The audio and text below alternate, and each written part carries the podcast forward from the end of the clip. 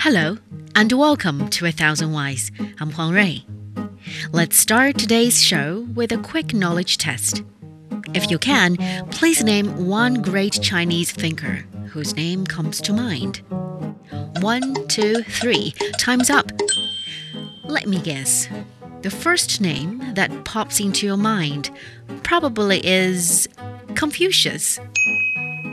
Please do not blame me if I'm wrong. I mean, Confucius is so influential in China and around the world that there is even a saying that to truly understand China, one must learn about Confucius and his legacy. Having lived about 2,500 years ago in ancient China, the master would never have imagined that he would be so well remembered even until today. The entirety of his thought and principles, or Confucianism, as we usually call it, laid the foundation for much of Chinese culture in subsequent generations and continues to impact the way Chinese people conduct themselves today. The text, known as the Analects of Confucius, or the Analects for short, is the absolute classic on Confucianism. It covers a wide range of topics, including politics, education, and philosophy, as well as offering principles on how best to conduct oneself. You might have heard some well known quotes from the book. They include maxims such as the following Do not impose on others what you yourself would not wish imposed on you. Another well known saying recorded in the anthology goes as follows When three men walk together, there will be one I can learn from. I adopt his good points and note his shortcomings in order to correct my own. Here again, you might easily be misled into thinking that the Analects was a masterpiece by Confucius.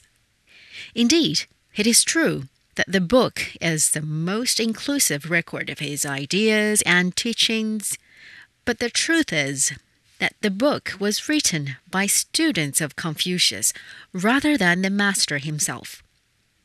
To better understand how this came about, as well as Confucius' ideas, let us begin by running over the story of his life a little bit, in case you didn't know already.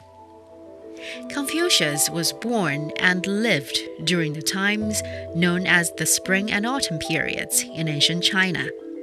It was a time of chaos when political and social order tended toward disintegration. During his 30s, Confucius founded a private school. You might be thinking of the usual school in the contemporary sense of the word an institution offering training in mathematics or the ABCs of a given language.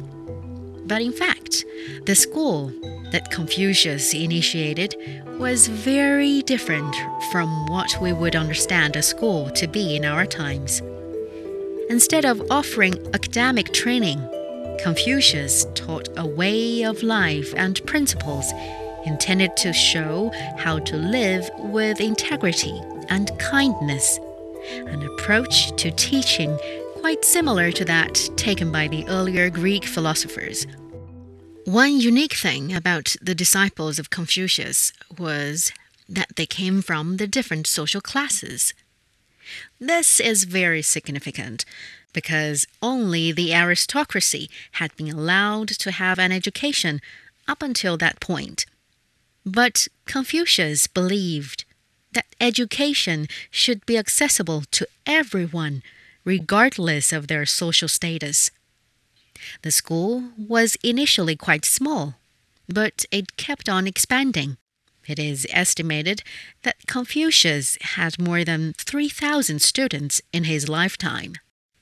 After the death of Confucius, his disciples recorded his sayings and thoughts compiling one of the most significant classics of Chinese antiquity. The text came to be known as the Analects of Confucius. Aha! The book is therefore a record of the words and deeds of Confucius, as well as fragments of dialogues between the great philosopher and his disciples. An interesting anecdote about the book is that it was initially carved into bamboo slips. The oldest bamboo slip relic was excavated from tombs dating back to 55 BC. In the hundreds of years following the death of Confucius, many different versions of the Analects emerged.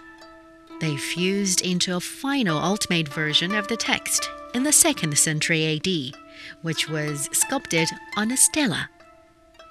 The collection contains the main tenets of Confucian philosophy. These include Ren, which can be translated as benevolence or kindness in English. They also include Li, which means ceremony, customs, and social ethics. Confucius also came up with the entirely original idea of 君子. Some may translate this as a noble man or a gentleman, but a better translation might be an exemplary person.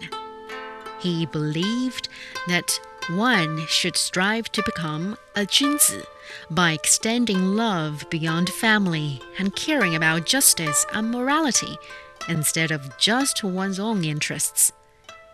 The book also recorded the principles advanced by Confucius for running a government. He insisted that a true king should govern his country with virtue, putting the people's interests first and considering them as if they were his own. It is worthwhile noting that the teachings and tenets of Confucius were not well received by rulers during his lifetime. It was not until about 300 years later, during another dynasty known as the Han, that Confucianism began to dominate Chinese culture. And that is a story for another day. If you are interested in hearing more about Confucius and his teachings, feel free to leave us a comment and let us know. And that is all for this episode of A Thousand Whys. I'm Huang Rui. I hope you can rejoin us again next time. Bye for now.